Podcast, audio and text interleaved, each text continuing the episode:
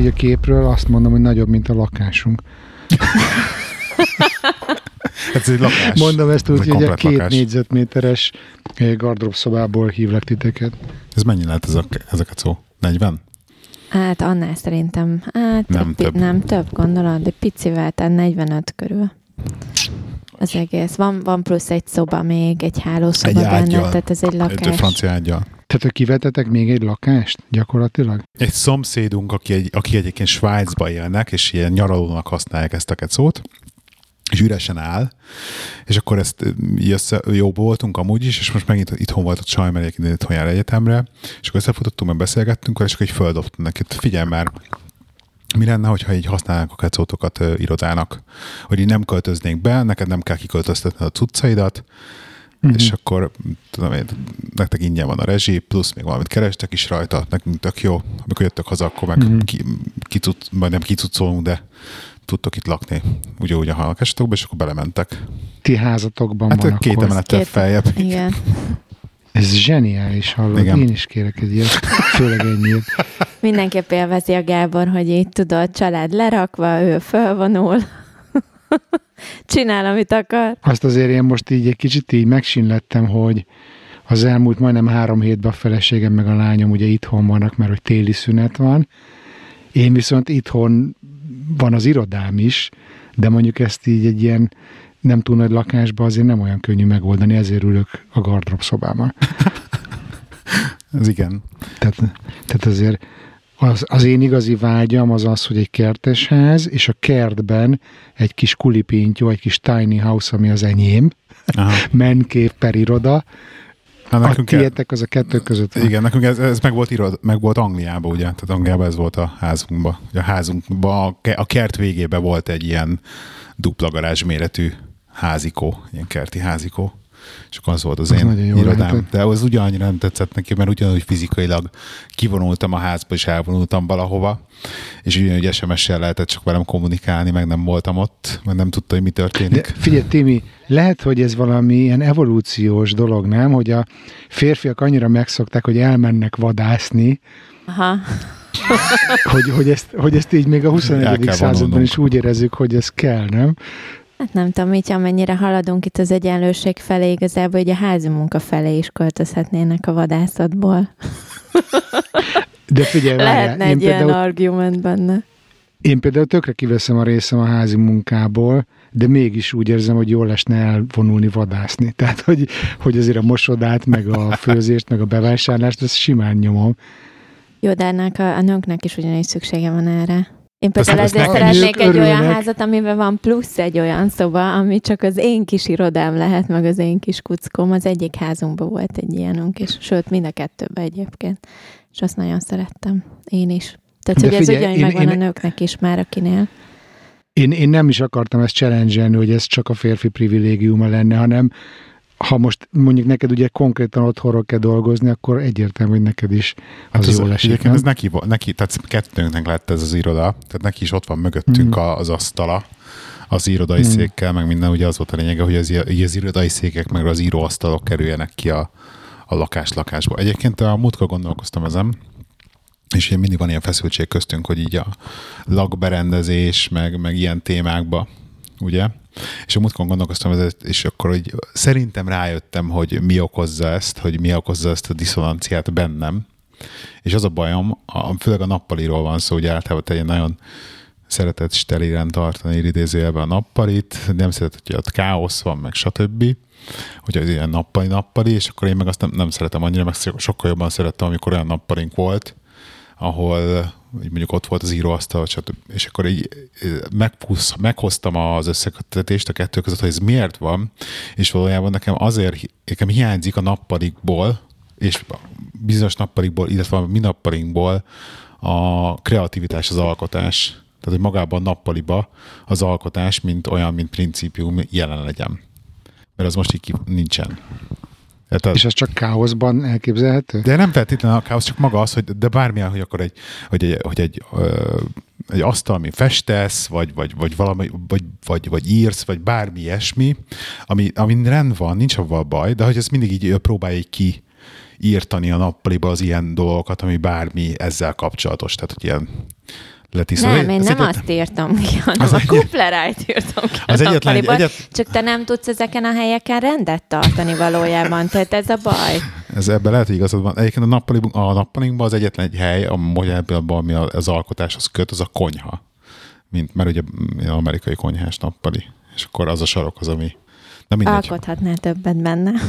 És akkor ugye most azt csinálom, hogy a hülye kis figurafestő tudcaimnak vettem egy ilyen kis uh, obis műanyag szerszámos ládát, abból belepakoltam, mert ugye az volt, hogy akkor itt fogok fönt festeni is, de hogy akkor legalább ezt az időt töltsem lent, amit már tényleg nem kell hozzá semmi a fizikai dolog, és akkor így lehurcoltam egy ilyen kis szerszámos ládába a festékeimet, és akkor tegnap este kipróbáltam, hogy megint a, nap, a nappali bakonya hasznon festettem, hogy legalább ott legyek fizikailag.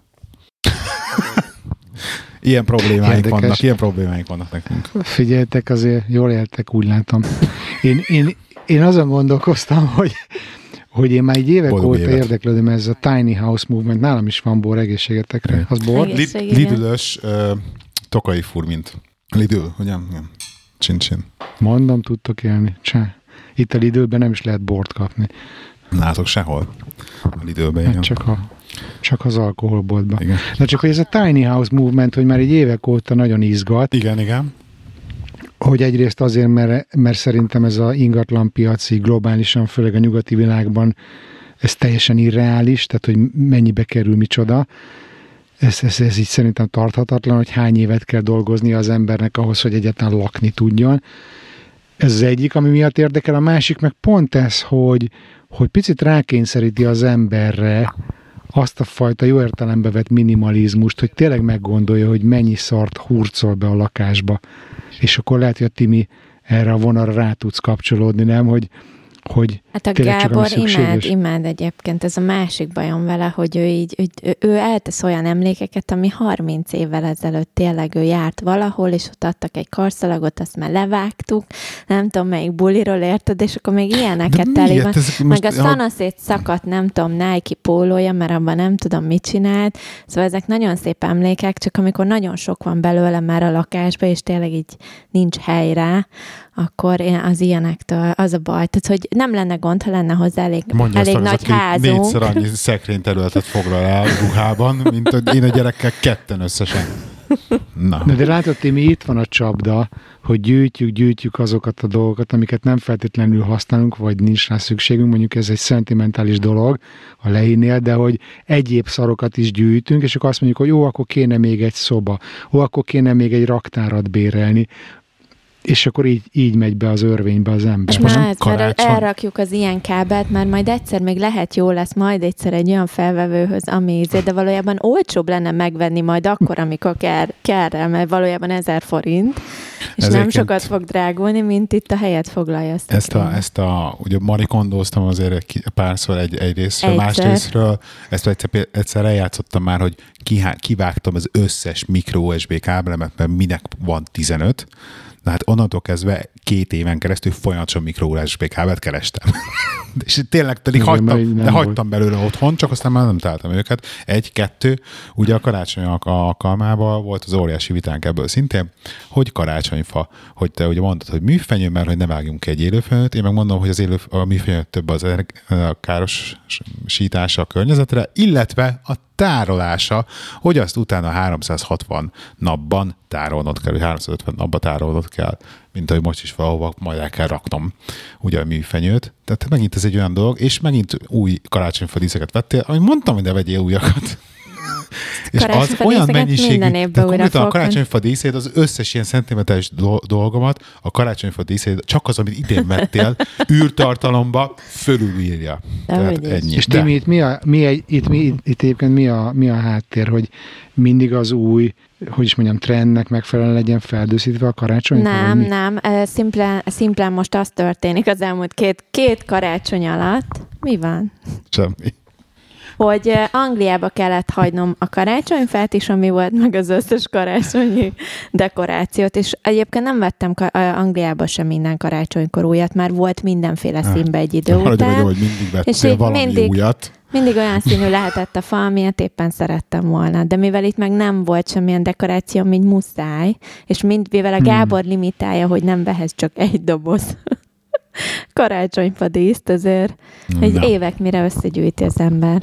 Hmm. Képzeljétek el, az egyik ismerősöm anyukája egy olyan manufaktúrában dolgozik, ahol ezeket a gyerekkorunk szocialista üveg gömbjeit, ezeket a karácsonyfa díszeket gyártják egy az egybe úgy, mint mondjuk a 70-es években.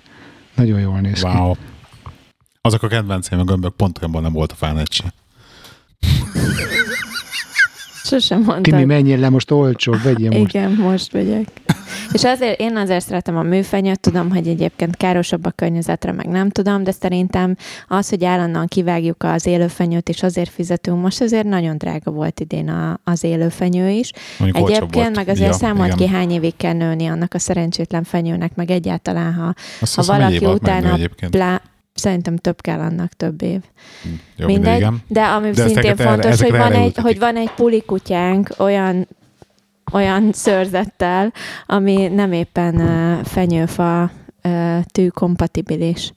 Szóval, Hmm. hogy azért tavaly, tavaly élő fenyőnk volt, és hónapokig szedtem ki még a kutyából a, a, a leveleket. Tehát ez Mi, nem amikor Stockholmba szerencsés. költöztünk, az első évben volt rendes fenyőnk, és aztán sikerült meggyőznöm az asszonyt, hogy legyen műanyag fenyőnk, és most a nyolcadik karácsony szolgálta ki, és így szét lehet szedni, kicsit olyan, mint egy ilyen petszabot, meg össze lehet hajtani, és egy Igen. viszonylag vállalható méretű dobozban van, egyébként gyönyörű, és szerintem, hogyha már 8-10 évig használod, akkor már lehet, hogy mondjuk máshogy van a footprint, Így van, és az angliait mi is használtuk már hány, nagyon régen. Tehát ezt szerintem megvettük még az elején, Tehát hogy ez oda a, tehát tipikus az a fajta műfenyő, aminek már doboza foszlik szét Hát már darabokra. dobozza szétfosztott, de a fenyő még tökéletes volt, és tényleg szerintem használtuk mi is simán 8 éve. És minden évben felkészülök rá lelkileg, hogy az egyik szára elveszik, és nem fogom tudni összerakni teljesen, és minden évben megvan minden és alkatrésze. drukkolsz minden évben, igaz? Igen. Nálatok hogy telt a karácsony egyébként? É, nem a megszokott módon, köszönhetően a Covid-nak, mert úgy szokott lenni, hogy anyósomék ugye itt élnek Stockholmban, és akkor mindig a, náluk van a Szenteste, és 26-án szoktunk hazamenni Budapestre, egy olyan két hétre, de ez most így elmaradt, úgyhogy az én családom az, az így Skype-on volt, és akkor az elején engem ez eléggé zavart, meg így szarul éreztem magam miatta, de aztán ilyen karácsony 24-25-ére ezt így elfogadtam, és utána meg valahogy pihentetőbbnek éltem meg, mint rohangálni Budapesten, és nem Igen. tudom, 1500 emberre találkozni. Szóval hiányzott is, meg nem is. Igazából jó volt. Nektek nyugi volt? Nyugi, igen, abszolút. Mi ugye találkoztunk a szülőköz, elmentünk 24-én reggel, csak egy ilyen kinti két méter távolságba arcmaszkkal, ö, 10 perces Hmm. találkozás, és akkor utána annyi volt 25-én a húgodék jöttek át, ugye, uh-huh. Ebédelni, és aztán pihentünk. Rám nagyon rám fért, meg szerintem rád is, Igen. és én kifejezetten élveztem, hogy voltak napok, amikor tényleg semmit nem csináltam, csak a nem is kanapén. emlékszem, hogy mivel ment el a két Én se, között. de nagyon jó volt, Ja. hogy tényleg ez a nem is úgy volt nyaralás, hogy elmegyünk valahová, meg, meg nem kellett rohangálni. Kaptam nagyon jó ajándékot karácsonyra képzelni. el. Mit? Eh, Mit hozott a Jézus? A, a Jézus hozta a Bress Birmingham című társasjátékot, ami állítólag így társasjátékos, társasjátékos körökben az egyik legkomolyabb ilyen stratégiai társasjáték, és ez az 1840-1860-as években játszódik. Igen, az ipari forradalomnak a hajnalán, bocsánat, és Birmingham is környékén. Ugye a szenet kell bányászni, meg a vasat, és építeni, meg építkezni belőle, meg így a kapitalizmusban, hogy dolgozni nagyon jó. Úgy pár, pár kört Peaky is- Blinders is van benne? Hát egyébként az, az, az, az a vonal kb, de nincsen benne ilyen gangsteres, ez csak ilyen, csak ilyen szénbányászós, meg vas, vasbányászós. Nagyon jó, nincsen benne dobókocka, nagyon-nagyon kevés a szerencsefaktor, tehát hogy tényleg ilyen abszolút stratégia, stratégia, és nagyon jól ki van találva a játék, és ki van balanszolva, és rajta van Redics, ugye a város is, ahol laktunk, mint megvehető, megvásárolható, meghasználható terület, úgyhogy így, így szeretjük. Nagyon, nagyon, Te is szereted ezeket, Timi? Én nagyon szeretem a stratégiai játékokat, ebben még nem sikerült a Gábort megvernem, de Ez a lényeg, ugye? Addig megyünk, amíg egyszer sikerül. Én nem, én nem tudom, engem nem nagyon kötnek le ezek a társas játékok. Tehát, hogy én azt nagyon szeretem, amikor van egy társaság, és van mondjuk zsugáznak, vagy társas játék van, de pont úgy vagyok vele, mint a pecázással, hogy én szívesen ott vagyok, jól érzem magam, de nekem ne kelljen csinálni. Tehát, hogy én inkább ilyen kibic típus vagyok. És, és én attól jobban érzem magam. Úgy érzem, hogy nekem nem kikapcsolódás, hogy az agyamat kell pörgetnem, mert úgyis annyit pörgettem az agyamat, hogy nekem ez így, így, így nem, nem, nem, nem érzem játéknak, vagy kikapcsolódásnak. Nekünk is van egy-két ismerősünk, aki így vélekedik erről. ők nem szoktak társasjáték partra jönni. Nem. Karácsonykor is nehezen lehetett őket behúzni. Mondjuk nekünk hozott a télapó, Nintendo Switch-t, és akkor Ó. ilyen Super Mario-t nyomattunk, mint az őrültek rajta. Azt viszont az ilyen bugyutább dolgokat szeretem. Go- De ott is csak a bugyutákat. Go-kártost, vagy, a, vagy ilyen ugrálós Super Mario-t? Eh, Várj, mi is az, amit kaptunk hozzá? A Party, Super Mario Party, és akkor hogy többféle ilyen játék van, és azon belül meg ilyen mini játékok. Aha. És ez a Switch ez olyan, hogy nem Igen. csak nyomkodni kell, hanem tudod, van, hogy így Igen, bumerángot igen. dobni, meg high five-ot adni, meg evezni a hajón, Hmm. és akkor ezt így négyen lehet játszani, ugye mi hárman vagyunk, hát azért remek szórakozás volt. De mondom, csak az ilyen egyszerű dolgokat bírom. A kilenc éves lányom szerintem már meghaladta az én képességeimet. Igen, ügyben. ilyen Tehát ő megy a, megy a Minecraftba, meg a nem tudom mibe, és akkor ott épít, meg megszerez, meg nem tudom miket csinál. Wow. Wow. Képzeld el, hogy ma egyébként téged hallgattalak egész nap. Majdnem. Bezzeg a svédek? Igen, a bezzegos svédekből felzárkóztam. Mindig az, hogy föl- fölgyűlik egy pár epizód, és akkor, és akkor egyből, egyből, amikor leülök, van, van végre olyan, idő, olyan szituáció, hogy, hogy hosszan utazok, most Veszprémben voltam, meg Ajkán, úgyhogy volt időm, volt időm hallgatni, úgyhogy felzárkóztattam magamat. Az Eurovíziós epizódra ú, szeretnék egy kicsit, kicsit ráutalni, mert teljesen le- lesokkolt az, hogy be, be, bejátszottad azt a, egy, egy ilyen egy dalrészletet, Klippet. amikor, amikor gyönyörű angolságos, nem tudom eldönteni, hogy ez egy, ez, ez egy natív angol énekesnő volt, vagy, vagy egy svéd, aki rettenetesen megtanult angolul, és gyönyörű szépen énekelt a svédekről, a Svédországról, hogy ők milyenek, de ilyen vicces, Ők svédek, akik énekelnek komolyan, ott. te, te, te, tényleg hibátlan angolsággal, tehát nem mondod meg, és uh, ilyen kicsit ilyen musical stílusba, tehát nagyon, nagyon nagyokat rögtem rajta, és egy nagyon hosszú szám. Úgyhogy Igen, én egyébként azért szeretem a svéd humort, mert picit ilyen Frank Drebines, tudod, ilyen kicsit ilyen fáradt humor, és hogy önmagukat iszonyatosan jól tudják, ironikusan, önszopatóan, de tudnak magukon röhögni. És hogy nekem ez a, ez a fajta önreflexió nekem tökre hiányzik. A magyar humort szerettem, a pesti humort, de hogy abban ez nagyon nincs meg, és, és, és hogy ezt így értékelem a svédeknél. Úgyhogy el is raktam magamnak egy kis linkbe, hogy, hogy mindenképpen meg akarom nézni majd a videót is, ami hozzá tartozik, mert Igen, mert vizuál élményben is Igen? van Jó. Mit, mit látni ott. Kíváncsi abszolút, vagyok. abszolút. Majd De egyébként is szoktátok a Eurovision nézni? nem. Nem. Én azon, azon, Én sok, én voltam azon sokkoltam le, hogy azt mondtad, hogy 2019 óta nincsen Magyarország már benne a Eurovisionbe. Én ez nem is Lehet tudtam. itt olyat mondani, hogy ne buziskodjunk, ezt gondolta a vezetés, és nem küldenek versenyzőt? Nagyon kemény. Ez a Corinthia Worst, worst miatt? Vagy, vagy, vagy azon kívül volt valami egyéb botrány? Conchita Wurst, Conchita. Wurstra gondolsz? Conchita? Jó. Hát figyelj, azért ez a, ez a Eurovision, azért szerintem ez, hogy is mondjam, tehát hogy így nagyon közel van lelkületben a Pride-hoz, tehát hogy így Hát még a izében, még ebben a, még ebben a Svédországot viccesen kifigurázó dalba is volt több ilyen ráutalás ezekre a vonalakra szintén. Mm, mm, hát eléggé nagy gay, gay paréd. Engem nem zavar mondjuk nyilván, de hogy nem is néztem korábban, csak ugye Svédországban nevelkedett feleség, az, amikor Magyarországon éltünk még a 2000-es években, tök nehéz volt így streamingelni valahogy, vagy megoldani, de hogy még akkor is kellett nézni, mert hogy ő annyira rá van állva. Tehát, hogy a svédeknek ez, ez olyan szinten beépült a, a popkultúrába, ez a Eurovision nyilván abban, meg ugye korábbi sikerek révén, hogy például a gyereknek, mint amely már elsőben is az volt az iskolában, hogy volt egy ilyen óriási nagy bord, és akkor mindenki szavazott, hogy szerinte ki fogja megnyerni. Ki lesz a második, ki lesz a harmadik. Tehát, hogy már a hat éves gyerekeket már hűítik erre rá teljesen. És akkor suliba ilyen izé, Melody Fest Party, hogy olyan, mint nálunk van a dal, ami volt a selejtező. Igen, igen. Azt itt úgy hívják, hogy Melody Fest, és full-full profiba végignyomnak, nem tudom, 6-8 állomást, tele stadionok előtt, tehát gyakorlatilag kicsibe megcsinálják csak svédbe az Eurovíziót, és az maga a selejtező, és már arra be van gerjesztve mindenki, minden boltba, ahova belépsz, ezek a zenék mennek, szóval brutál módon rá vannak cuppanva a svédek. Egyébként nem tudom, hogy készültettek-e a speciális topikokat, de hogy Timi, én egy kérdéssel felét készültem. Oké. Okay.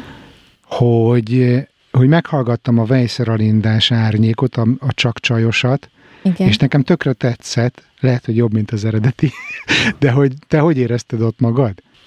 Um, megmondom őszintén, hogy kicsit féltem az adástól, mert azért tudjuk, hogy az Árnyék Podcast egy politikai jellegű um, podcast. Én Mondjuk meg úgy, hogy közéleti. közélet, hát jó. Én meg ugye ez távol áll tőlem a politika nagyon, meg én ezről abszolút még minden mai napig próbálom kizárni magam bármiféle politikai jellegű beszélgetésből is. Um, úgyhogy kicsit féltem tőle, megmondom őszintén, hogy ilyen. De egyébként sokkal jobban sikerült, mint gondoltam, hogy sikerülni fog. Én a, én a, na, te nejedet hi- hiányoltam belőle, Vandi. Hogy, És ezzel többen vannak így. igen? Tényleg. Mert hogy téged reprezentálni kellett egy volna. kicsit. Most, most megpróbálom az erőmet megmutatni. Azt mondtam múltkor a Dóri, Igen? hogy soha semmilyen podcastedben nem fogok szerepelni. Várjál, most ide behívom, hogy beköszönjön. Oké. Okay. Dóri, beköszönsz, légy szíves a hallgatóknak. Itt a lehív meg a Timi. Hello! Szia! Sziasztok! Szia! Én Hiányoltunk, nem hallok semmit. nem hall minket. Hiányoltunk az Árnyék podcastből, azt akartuk mondani, reprezentálni Köszönöm. kellett volna a bandit neked. Igen. Majd legközelebb, ugye? Jó, jó, legközelebb. Bocs, csak az elejét nem hallottam, aztán azért. Jó. Én Emily meg itt bujkál mögötte. Hello! Köszönöm. Szia! nem hallom. Szia. Szia!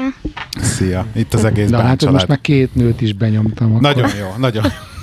Ez már egy komplet podcast. Szóval, hogy hogy beigazolódott ez a félelmed, vagy hogy, vagy hogy mi volt ezzel kapcsolatban az aggályt, hogy valami politikai témában meg Igen, megmondom őszintén, hogy annyira én nem is követem az egész politikai eseményt, Mhm. tehát szerintem én képbe se vagyok nagyjából azzal se, hogy kikülnek a parlamentbe, megmondom őszintén.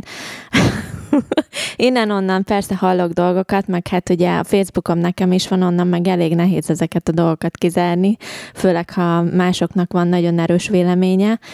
Meg azért persze híreket én is olvasok, ha más nem cím, címszavakat, még a politikai jellegű cikkeknek is, de azért azt érezhető volt, azért azt hiszem, hogy talán egy adást meghallgattam tőlük, hogy azért a, a többiek, ők ők szeretnek ilyen témájú dolgokról beszélgetni, tehát igazából attól féltem, hogy ez el fog menni nagyon politikai irányba az adás közben, és ott meg nem nagyon biztos, hogy tudok mit kezdeni a dologgal, de nagyon jó volt az Alinda, tehát nagyon jól tartotta Igen, nekem egyébként. is a- Alinda nagyon jó volt. Ugye? Tudod, Nagyon jó hangja nagyon, is van. nagyon jó hangja van, nagyon jól beszél, jól Igen. kérdez.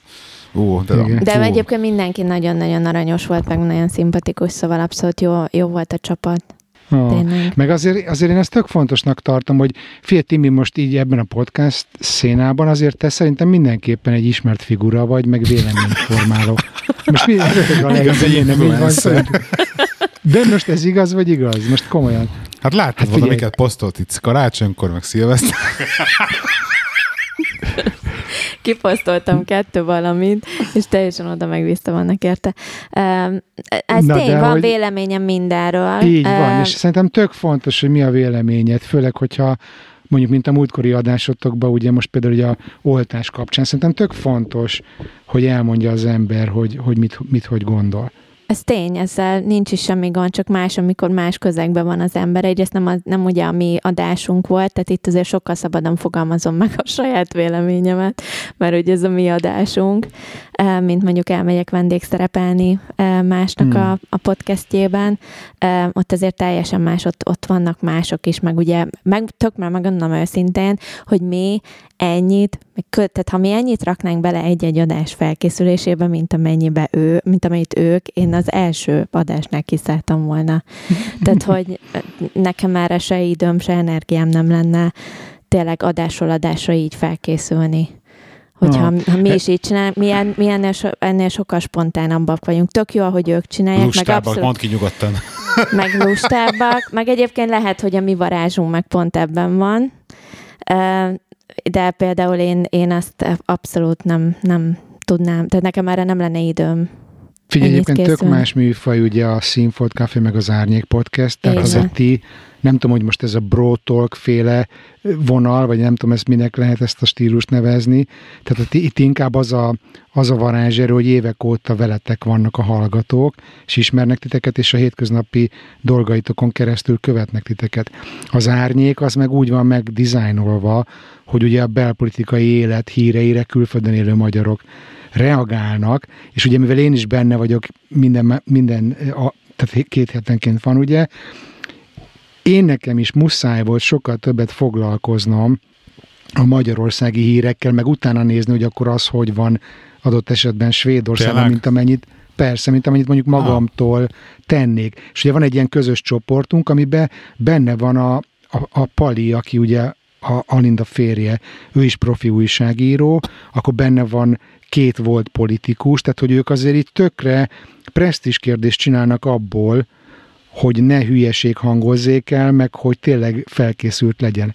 És ami nekem egyébként egy tök jó bók volt, vagy visszajelzés, hogy pont a Pali mondta, aki ugye profi újságíró, meg az ő felesége is, aki veled ott volt, ugye az Anit, a, nem az Anita, a Derdáknak a felesége, meg a, ő, is, ő is profi újságíró, az Anita, meg az Alinda is, de hogy pont ilyen visszajelzések jöttek, hogy ahhoz képest, hogy amatőrök vagyunk, hogy tök korrekt a műsor így, tehát felkészültség szinten. Tehát, hogy legalább a munkánkra kaptunk legalább valami visszajelzést. Én most legutóbb meghallgattam azt, hogy a lesz sziget 2021-ben Ja, ez most a legutolsó, ez a legut- legutolsó adást, és például nagyon-nagyon tetszett, hogy így, így, így kezdtek bele, belelazulni a dologba, tehát hogy kezdtek megtalálni a hangotokat, azt, azt, azt nagyon lehetett érezni, és nem tudom, hogy ez mennyivel volt lazább ez az adás, mert azért nem hallgatom, nem, nincs időm sem Lazábbra volt tervezve. Lazábbra, Lazábbra volt tervezve, mint amúgy nekem, nekem nagyon tetszett így. Nagyon tetszett, Ah. jó volt. Ah.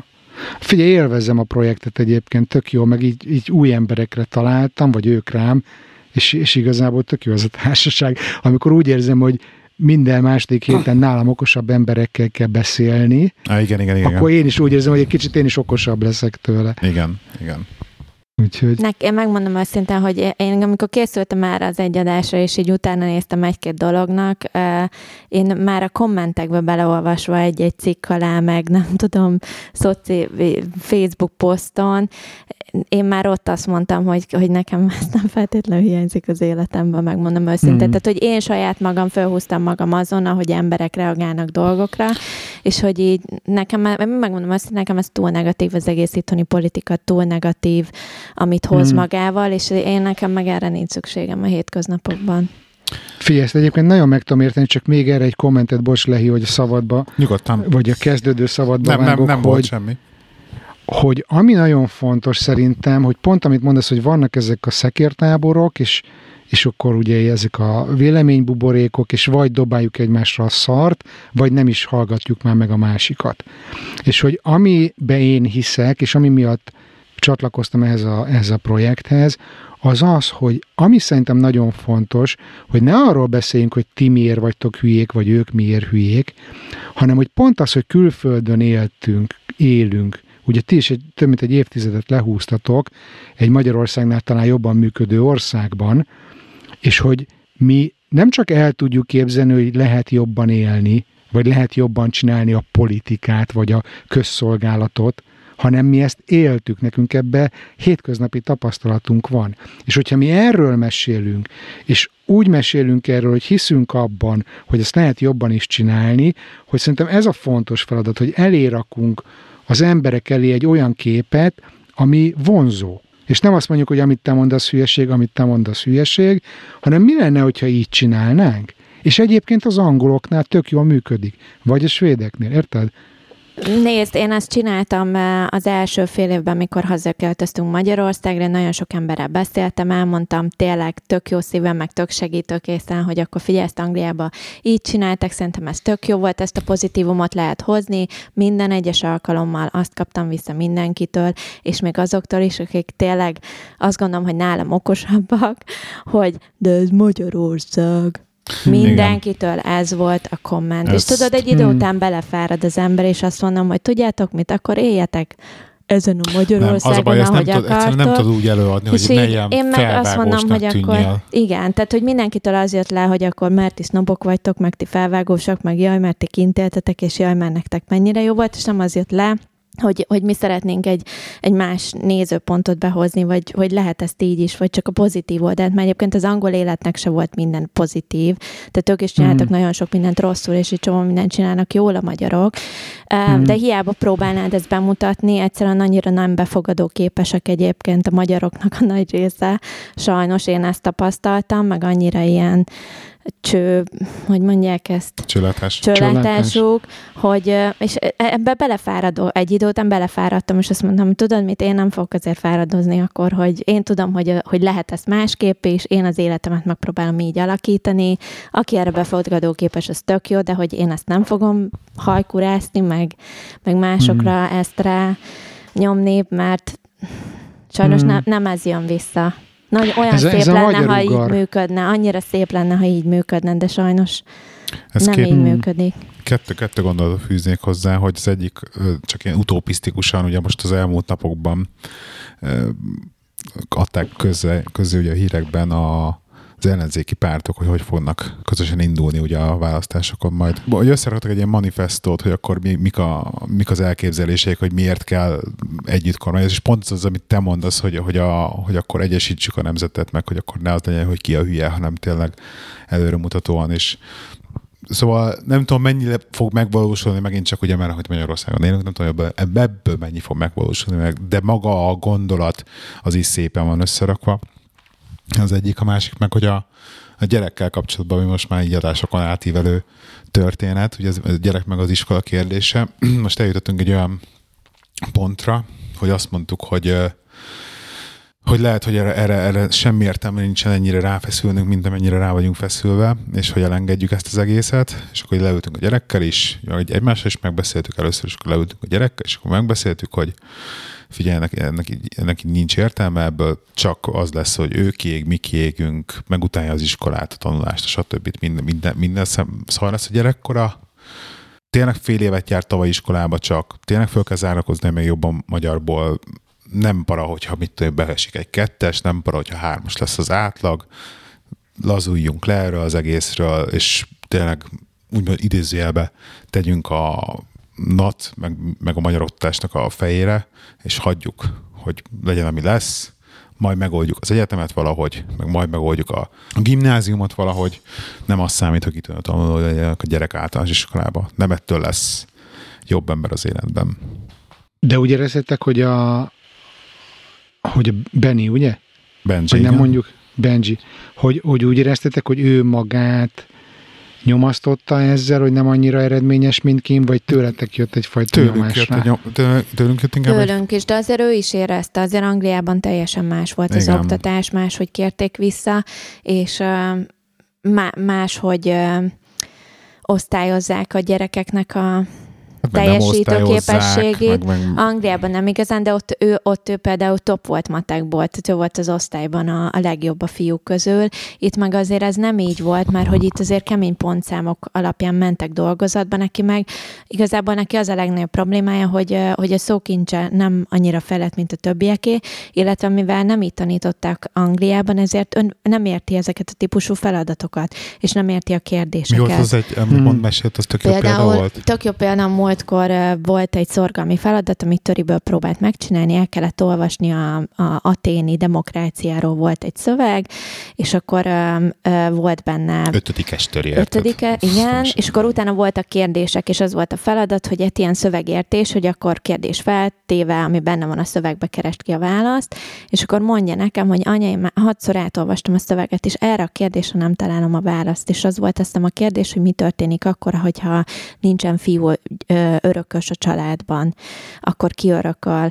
És benne volt a, a szövegben úgy, hogy a fiú, fiú gyerek híján a Mhm. lány örököl. És egyszerűen ő, az, nem hogy ért, ő nem érti azt, hogy fiú gyerek híján, ő nem tudta, hogy ez azt Mhm. jelenti, hogy akkor nincs fiú gyerek a Hi- figyelek családban. hiányában, igen. Tehát ezt, Ö, és azért, tehát, hogy ilyen Hmm. apró dolgokon Ez elbukik az nyelvi- egész. nyelvi Igen, igen, igen, igen. És, és ez az, Hm. hogy amikor mit, tanult, mit tanultuk az angolt, meg én is mindig ezt mondtam mindenkinek, hogy igazság szerint 80%-ban beszélek angolul, és a maradék 20%-ot be tudom helyettesíteni.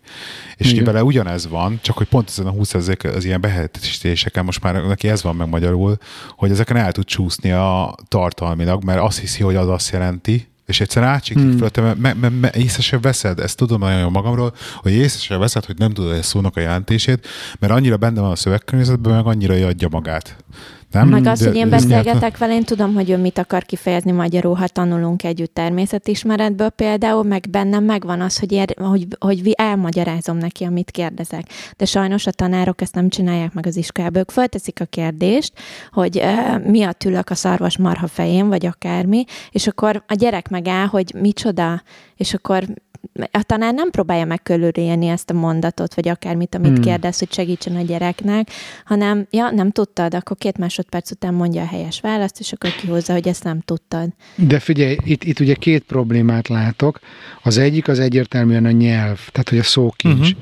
uh-huh. amit most így Covid-ban, meg home office, home office, homeschooling, vagy mi a túróba, nyilván nem tud olyan gyorsan fölzárkózni, mint hogyha minden nap ott lenne bent, bent, bent a közösségbe, de hogy ez akkor is egy-két éven belül ez teljesen föl lesz zárkózva. Hát akkor igen, csak is nem pont- csináltok semmit, és Igen. ugye most ezt az egy-két nehéz évet nektek úgy kell menedzselni, hogy a, a saját és az ő elvárásait ehhez igazítjátok.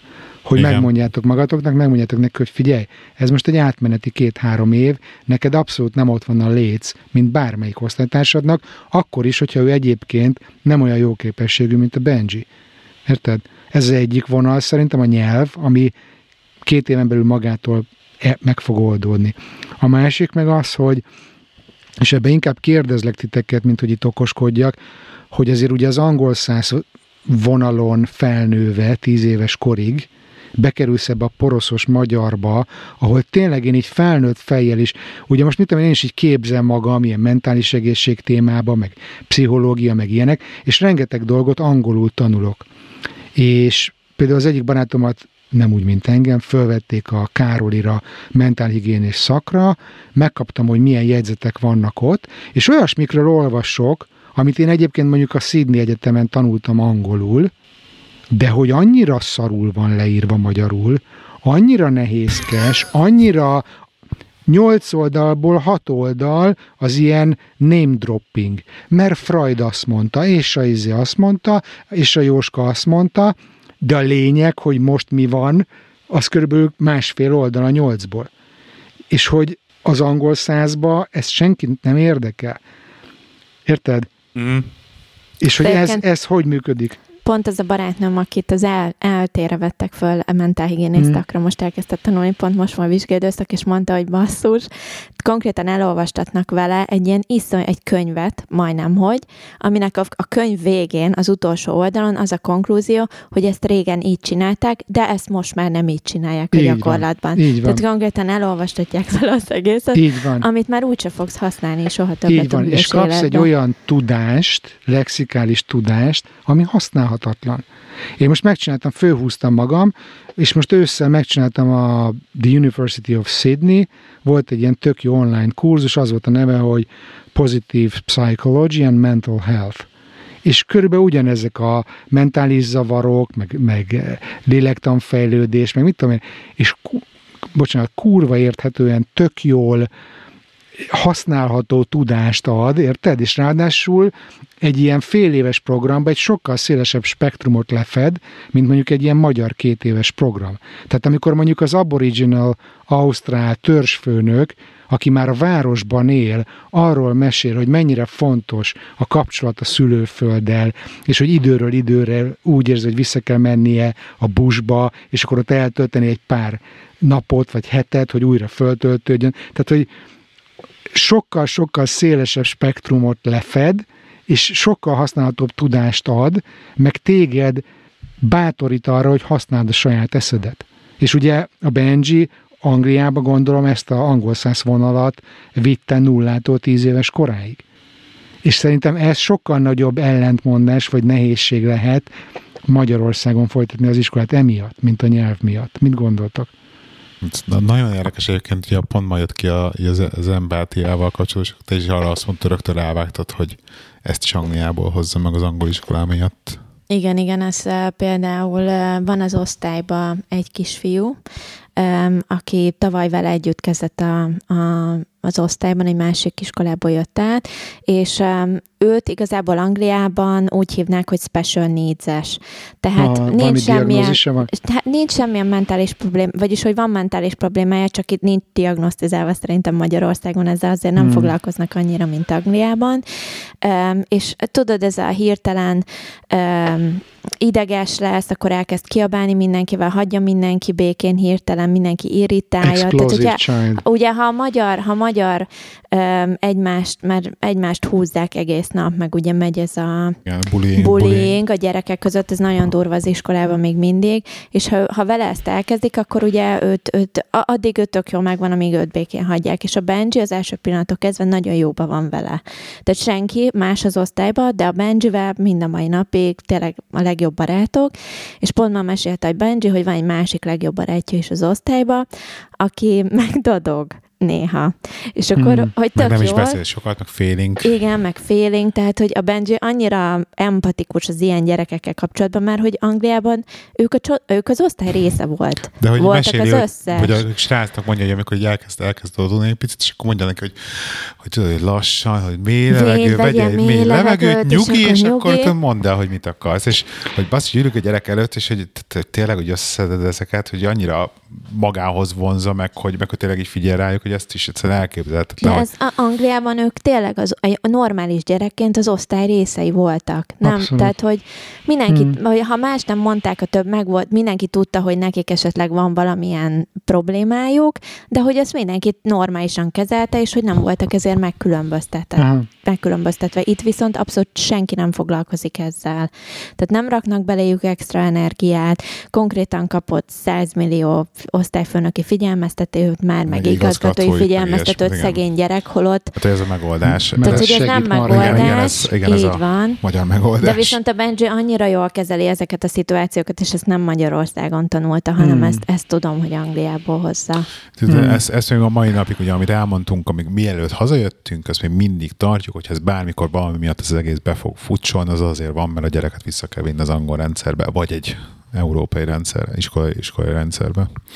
De egyébként ő viszont jó, jól érzi magát, az a vicces. Tehát, hogy ezt mindig beszélgetünk vele, kérdezem, én is mindig felhozom ezt a témát, hogy kettes maradok vele, hogy de hogy érzi magát, meg ilyenek most például legutóbb, amikor majd mindjárt átérünk. De bocs, csak, hogy még visszatérve csak erre a. Benji sztorira, hogy, Igen. hogy, hogy, hogy egyrészt az biztos, hogy benne van, amit egyébként itt Svédországban is csinálnak a, a, a, a bölcsitől kezdve, hogy teljesen normális, hogyha az egyik gyereknek nem tudom mi, kacska a keze, vagy zöld a haja, vagy piros a szeme, vagy mit tudom én, tehát hogy ez teljesen normális, és toleránsabbak sokkal ezek a gyerekek, akik ebben nőnek föl, de szerintem lehet, hogy azért a Benjinek az is benne van, hogy most ez a fajta érzelmi intelligencia az átlagosnál is sokkal többet kamatozik neki, mert hogy ő maga valószínűleg még nem érzi magát egy szinten a többi gyerekkel, mondjuk pont a nyelvi hiányosságok miatt, vagy azért, mert még, még nem rázódott bele a magyar rendszerbe, és hogy, és hogy mondjuk ezeket, hogy fölkarolja ezeket a srácokat, ő ezzel egy ilyen pluszt ad magának, tehát hogy magának is mutatja, hogy ő Uh-huh. értékesebb, érted? Szerintem, hogy ez neki ebben is segíthet. Lehet ez is benne van, bár mondjuk az angol órán szerintem ő kiéli ezt, amikor ő javítja a röbb dolgozatokat mindenkinek. Ja. Akkor elmondta, az ang- angol nyelven beszéltünk, és így, így megmondta nekünk, hogy hát ő ebbe az iskolába a nyolcadik osztály végéig nem fog már újat tudni tan- tanítani, tudni, tudni tanítani a gyereknek. Tehát, hogy ezt, ezt Úgyhogy rendeltünk külön könyvet kellett neki rendelni, és akkor ő abból csinál feladatokat, hogy legalább valamit.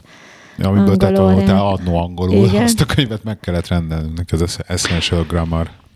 tök vicces sztori Svédországból, hogy itt az általános iskolában benne van a tantervben, ez a, úgy, úgy hívják, hogy hemspråk, hogy az a nyelv, amit otthon beszélsz. Hogyha valaki bevándorló szülők igen. gyereke, például a mi lányunk, ugye mi itthon magyarul beszélünk, akkor az tök normális, hogy heti egyszer jön a magyar tanár szépen, és magyar óra van az Emilinek.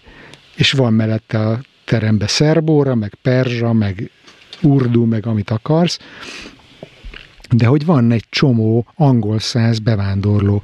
Tehát mit tudom, a spanom például angol, a gyerekei ugye perfekt angolok, mert hogy otthon angolul beszél, és akkor tanulják az angolt, mint a normális tanterv része, és akkor még pluszba az angol anyanyelvű gyereknek még egy órára el kell mennie hemsprokra, angolra, és így a fia így totál kész, hogy apa, minek járok angolra, hát izé, sokkal jobban tudok, mint bárki az osztályban. Csekendik a beszédet tanulják inkább, vagy, vagy, vagy ilyenkor elmennek az írásra ezeken az órákon? írás is, és kultúra. Tehát az a jó, Aha. kultúra, tehát hogy ilyen magyar meséket behoz, és akkor mit tudom én, nem tudom, mondóka, meg. Tehát, hogy azok a kulturális dolgok, amit, hogyha itt nőne föl Svédországban, hiába beszélünk magyarról, azokat a magyar meséket például nem ismeri meg, vagy nem tudom, most nem tudok, annyira nem, most bukok le, hogy annyira nem folyok bele ebbe, mert hogy, mert hogy nekem az az elvem, hogy a gyerek dolga az iskola, majd szól, hogyha valami baj van, Na ez, ez, ez, ez a Na, ez Magyarország- megfordult nem- ez Magyarországon, a hogy mi úgy megfordult. érezzük, hogy ez a szülő dolga. Most, tehát, hogy Angliában ugyanez volt, hogy nekünk nem kellett ezzel foglalkozni, Igen. és most konkrétan ülök a gyerekkel minden hétvégén, tanulunk, szorgalmi feladatot kicsit, házi. Igen, pont. Igen, tehát, hogy basszus, túl, túl ez egy extra shift, igen. És sajnálom, tehát, hogy konkrétan volt olyan szorgalmi feladat, amit azt mondtam, hogy tudod, mint majd én begépelem a gépbe, meg majd én megcsinálom neked, és megküldjük, mert már nekem nem volt ahhoz lelkiárom, hogy szegény gyereket, akkor üljek fölötte, és akkor ő kitalálja, meg ő is fáradt, tehát, hogy így is hosszú a nap, nem, hogy még, még ezeket mellé. Hmm. A mi lányunk ugye most 9 éves, tehát a harmadik osztályban jár, amit igazából csak a második, mert van egy ilyen nulladik évfolyam, és anyám mindig kérdezi, és Emily sok leckét kap? Ír, megírja a leckét? Jól tanul? És én meg mindig mondom, nem tudom. Tehát, hogy így fogalmam nincs. Egy évben van kétszer vagy háromszor, hogy így be, bemegyünk, leül a tanár, a gyerek meg a szülő, és akkor van egy ilyen lista, amin magát értékeli a gyerek, hogy hogy mennek szerinte neki a dolgok. A tanár is elmondja, hogy szerinte hogy mennek neki. Általában ez összecseng, általában ez az, hogy tök jól megy. Okay, ez a köszönjük, volt jelen mindig évente, ezt minek hívták? A praise Performance Appraisal. review. Igen, Ha. performance review vagy appraisal, igen. Ha. Na hát itt, itt, itt ez van a, a svéd iskolában, ott mindig jókat mondanak. Eleinte megkérdeztem a tanát, hogy nem érzi. meghallgatózik Igen. magad. De elmesélheti ő is, hogy ő hogy éli Gyere, meg Emi. amúgy. Elmeséled, hogy milyen neked a suliba? Elmond, elmondod a timiéknek? Hogy, gyere, hogy a timiéknek mondd el, hogy milyen a svéd iskola. Jó. Szia! De ide a Szia. mikrofonba. Milyen a suli? Szia. Jó. Jó? Lecke, sokat, sok, sok leckét kaptok, amit itthon kell megcsinálni? Vagy tudod, mi ez a lecke? Aha. Egyen meg. Nem tudja, hogy sok-e menne, lehet nem tudja, mi az, hogy sok Igen. egyébként. De, de Emi, te szeretsz tanulni, nem? Szóval például most így a szünetben is. Tök jó, például van ilyen mindig, hogy hogy hívják azt, hogy olvasás bingo, vagy micsoda? Hogy amikor ilyen téli szünet van, akkor van ilyen olvasás bingo, és akkor egy ilyen, nem tudom, háromszor hármas, négyszer négyes négyzetbe benne van, hogy olvass a karácsonyfa alatt, olvass sapkával a fejeden, olvass De az jó. asztal alatt, olvass a kanapén. Na mindegy, ezt elmesélt, hogy mit Anya csináltál, hátul, hogy hátulról azért Igen. mondja. igen. Szegény arra figyel, amit anya szeretne szerepel, anya szeretne szerepelni. Igen, Igen, Dóri, szeretem anyát is. Hogy mesélj már el, Emili, hogy hogy, hogy csináltad ezt, a, hogy minden marad meg legyen a bingo. Hogy többet csináltam egyszerre. De ah. hogyan? Sapkával a karácsonyfa alatt? Én is ezt akartam mondani. Nem, hanem ültem a kanapén sapkával, és ett, ja, ö, ettem valami, valamit gyertya mellett a konyhába. Akkor Tehát egyszerre négy, vagy izé, öt az egyben. Tehát magyar gyerek megcsinált, és megcsinált öt az csokit kaptál a bingót. végén legalább? Nem osztogattak a végén? Mint a kalendár. végén. Nem csak ez bingo volt. Bingo volt. Hát a bingóba is nyersz, nem? Ja. Az a lényeg. Na, úgyhogy, úgyhogy nem érezzük azt, hogy a, a gyerek túl lenne hajszolva így a, az iskola harmadik évében, de közben meg, meg nekem tetszik, mert itt is ez az angol száz módszer van inkább Svédországban, hogy Uh-huh. inkább önálló gondolkodásra nevelés, projektek vannak, mi a véleményed, ilyesmi. Most már mehet. Mehetsz. Egyen meg. Szia! Szia! Nem biztos, hogy plegyka lesz abból, amit mondott. Na mindegy. Szóval, hogy, hogy, hogy tök kíváncsi vagyok, hogy nálatok ez, ez hogy érződik, ez, ez az éles váltás.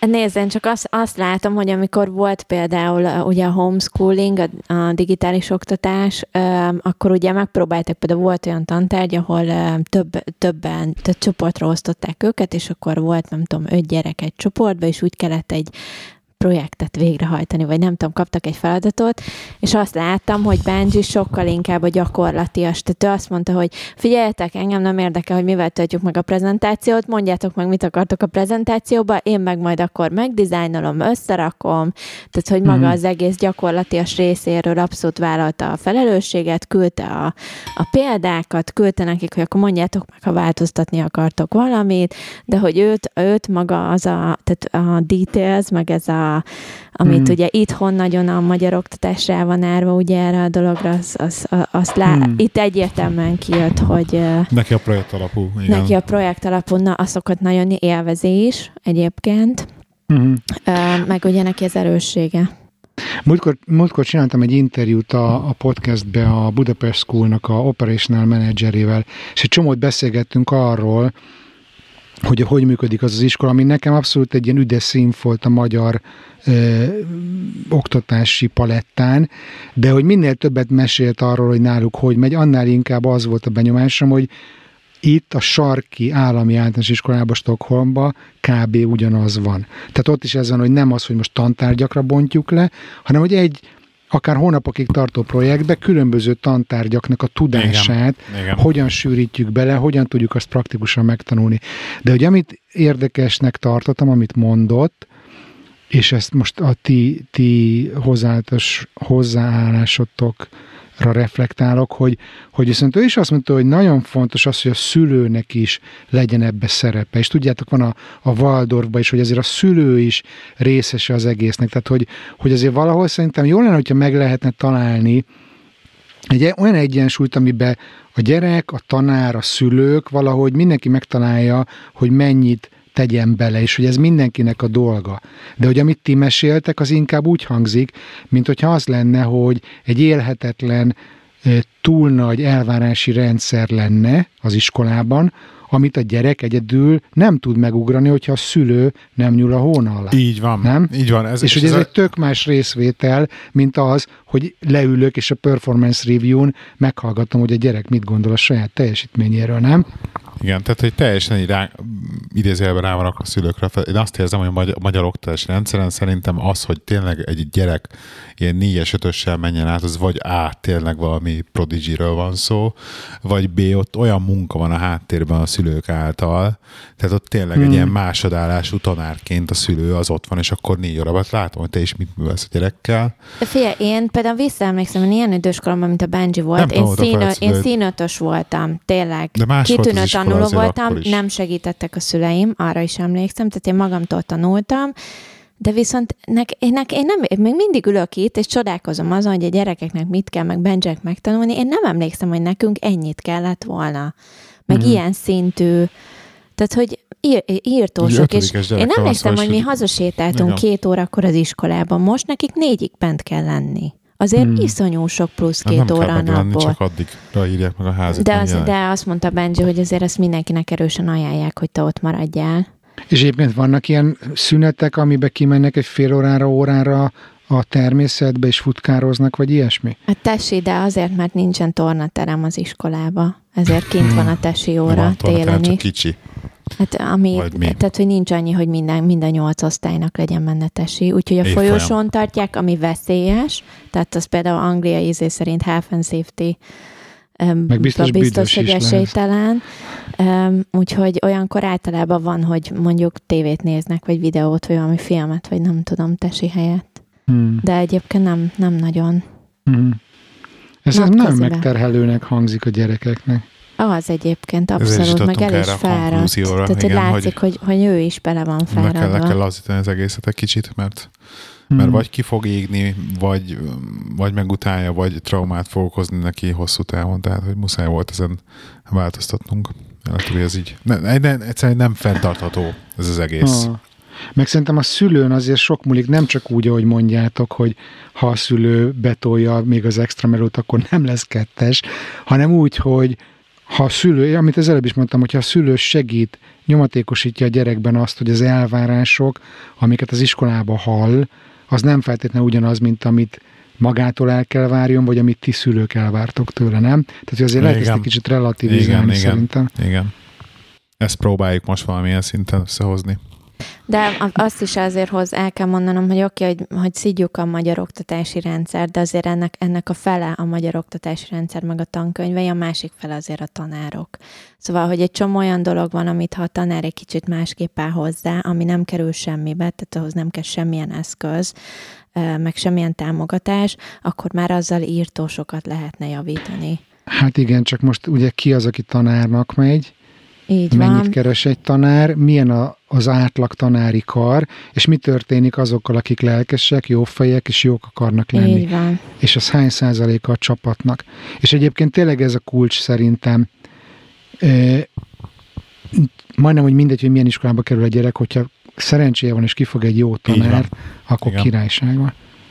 Csak hát felsőbb, hogy van, mint minden, minden tanterre egy tanár. Tehát, hogy itt, itt dockába Jó, dobta hát ezt. is szokják most Igen. még ötödikbe, ugye, hogy minden tantárgyat más tanít, mások az minden tanárnak más az elvárása, máshova Hmm. helyezi a hangsúlyt, másképp oktat, másképp kell olvasni a prezentációt, van, aki csak a prezentációt kéri, van, aki csak a tankönyvet, van, aki mind a kettőt, van, aki egyiket se, szóval, hogy egyébként nem könnyű nekik, nem is értem, hogy miért van ennyiféle. De ez egy nagyon sok olyan dolog van, amit mesél a Benji, és egy csomó minden a tanár hozzáálláson múlott csak. Tényleg. Hmm. Hmm. Múltkor dumáltam egy ilyen középiskolai tanárral, és mesélte, hogy van olyan kollégája, aki bemegy az órára, előveszi a mobilját, hagyja ugyanezt a diákoknak, és egész órán mindenki csak pörgeti a telefonját, és amikor kicsöngetnek, föláll, köszi csá, és valamit behazudik a adminisztrációba, nem tudom, Kréta, vagy hogy hívják a rendszert, hogy leadtam az anyagot. Basszus. Konkrétan. Az mennyire durva, nem? Ugye, én társas játékoztunk az angol órákon, emlékszem középiskolában. Nekem egy ilyen jó iskolai emlék jutott eszembe. Volt egy nagyon szigorú, nagyon jó fizikatanárom, Egresi, Füredi. Igen. Füredi. Igen. Megvan a Füredi? Most nem orrjuk be, de mindegy, igen. Úgy hívtuk, hogy Woody ellen egy ilyen alacsony köpszös, Ja, igen, az nagyon durva szemüveggel, igen. Igen. Nincs igen. meg a csávó? Igen, de Téged megvan, megvan, tanított? megvan, megvan, nem tudom, hogy. Igazából rettegtek tőle az emberek. Volt, volt egy srác, aki érettségi előtt bukásra állt fizikából, és oda ment a Füredihez, hogy tanár úr, szeretnék a kettesért felelni, hogy tudjak érettségizni. Mondta neki, hát nem kell. De hát átenged a tanár úr, vagy mi? Hát nem tudom, még majd földobok egy pénzt. És bizonyítványosztásnál ott volt benne a karó fizikából, megbuktatta érettségi előtt. És ment a tanárhoz, de hát tanár úr, hát izé, hát akartam volna felni a kettesért. Hát földobtam egy pénzt. És így kellett negyediket évet ismételnie. Mondjuk annyira népszerű volt a tanár, hogy a Kispolszkiát egyszer bepakoltuk két villanyoszlop közé. Tudod, így fölemeltük így Azt, azt, 8-10. azt a mi évfolyamunkban is megcsinálták andó. Hát ez egy, egy rendszeresen visszatérő momentum szerintem a Ispolszki villanyosztop közé berakása. Na hát igen, és akkor ennél a tanárnál, akitől mindenki retteget, voltak ezek a prizmák, tudod? És akkor volt a lézer, és akkor ide rakod, meg konkáv, meg konvex, meg nem tudom még mik voltak, hogy hogy megy a, hogy megy a fény, és akkor így mondja egyszer csak a Füredi, hogy hát hogyha valaki rágyújtana itt egy cigire, és ráfújná a füstöt a fénysugárra, akkor nem csak a prizmában látnánk, hanem a levegőben is. És így jelentőségteljesen így rám nézett, mert így tudta, hogy szünetbe illegálba cigizni szoktunk kinn. És így nézek a tanár, most gyújtsak rá órán, és akkor csak így meghúzta a vállát, jó, és akkor kimentem a katedrára, rágyújtottam egy cigire, fújtam ott a füstöt, tök jó volt. Tehát, hogy, hogy azért kemény is volt, de laza is volt egyszerre, szóval nem tudom, ilyen furcsa élmény, nem tudom, miért jutott eszembe. Wow. Jó, hogy a tanáron sok minden múlik. Igen, igen. Na és nála végig kettes voltam fizikából, és érettségire tanulás nélkül négyest kaptam, mert hogy annyira erős szintet nyomott, hogy utána kisújból négyes lett az érettségi. Hm. Nekem, nekem ötös lett a fizika, négyes a matek, azt hiszem. Érettségi. Történelemben megkaptam a hármast. Éppen, ippek, hogy csak, meg magyarból is valami ilyesmi. De soha, Tényleg, senki, de, de soha, de senki a nem hallgat- kérdezte, soha senki nem kérdezte meg, hogy milyen jegyeim voltak az érettségin. Meg nem, soha senki nem is fogja megkérdezni. Tehát, hogy így, így nem számít. És tudod, mi a legvisszesebb egyébként, hogy arra jöttem rá, hogy ezen, a, ezen az egyetem kérdésen nagyon sokat filózok még mindig. Ugye nekem ez egy ilyen fájó pont az életemben, hogy hogy nem, nem, lett meg a diploma, meg úgy alakult annó a fiatal korom, hogy nem mentem egyetemre, meg a főiskolára, és hogy nem lett diplomám, de hogy lényegében egy, egy, egy mérnöki munkát végzek, végeztem világéletemben, végzek a mai napig is, mérnökkel együtt, és mérnököknek, és a többi de hogy így kicsit ilyen kilógok a sorba idézélbe, ami Angliában ez abszolút nem volt zavaró, mert ott valahogy teljesen mások vannak ezek a szintek így beosztva, meg nem számít. Hmm. Itthon viszont azért ez egy ilyen kicsit ilyen Ilyen, van egy ilyen impostor, impostor szindr, igen, prestige impostor szindrómában kicsit az egész dologtól, de hogy most már viszont így ma, uh, idézélbe vállalkozóként egyre kevésbé érzem azt, hogy ennek van értelme. Még mindig megfordul két havonta egyszer a fejemben, hogy elkezdeni a kandót, és hogy akkor négy év alatt meglegyen a, az a papír, amit egyébként valójában már 20 éve csinálok. fél És 40 valójában- évesen családdal összesírnád magadat attól. Tudom, Pont tudom. amit a Timi is mond, hogy a sotén milyen baromságokat meg kell tanulni, rohangálsz az indexel, a Neptunba vizsgaidőpontot fölvenni, Igen, igen. figyelj, besírod magad. És egyébként Igen. tökre értem a problémádat, és egyébként ez engem is valamilyen szinten nyomaszt, ugye, hogy neked van közgazdászként... két diplomád, érted? Három, bocs. De három. Jó, De be, hogy amiben igen. most dolgozok, abba, abban Igen. nincsen felsőfokú végzettségem. Hát és ezért minek, is... Minek van az a három? Hát Ugye? ez az. Ugye? De, de hogy ezért is volt számomra vonzó, hogy elmegyek a Sotérra vagy a Károlira egy egyetemi mentálhigiénés képzést megcsinálni, és, és közben, amikor meg felvételiztem a Károlira, és kérdezték, hogy ki vagy, mi vagy, mit csináltál, hogy csináltál, és akkor így meséltem neki, hogy pont a tanszékvezetőnél felvételiztem, hogy hogy tavaly a Berkeley Egyetemnek a pszichológia szakán megcsináltam egy ilyen professional certificate, ami a munkahelyi boldogulásról szól, és izé, és ahogy ezt így kimondtam a felvételen, rájöttem, hogy ez hiába egy két éves egyetemi képzés, ez csak Magyarországon értelmezhető, mint mentálhigiénés szakember. De hogyha most ezt angolnak el kell mondjad, hogy mi ez, akkor az is egy professional certificate. És én úgy ülök ott a felvételin, hogy van nekem egy ilyenem a Berkeley-ről, meg van egy ilyenem The University of, of Sydney. Érted? Igen. És hogy így, ja persze, de akkor miért vennének ide föl? És hogy ugyanez, amit dumáltunk a Benji Hogy kapcsán, mennyivel lesz több. Igen. semmivel nem lesz több, csak hogy Így a van. magyar rendszerbe, a magyar fejeknek egy Ezt magyar papírt el. föl tudsz mutatni. Igen. És egyébként félreértés elkerülése véget. Nagyon fontosnak tartom a lifelong learninget. Főleg a te szakmádban, amit 20 éve megtanultál, az ma nem létezik, az a technológia. Ez egyértelmű, igen. Tehát nyilvánvalóan, hogy kell a tudás, kell tanulni, és én az, abban is hiszek, hogy, hogy kell egyfajta minőségbiztosítás, hogy igen, nekem van egy papírom.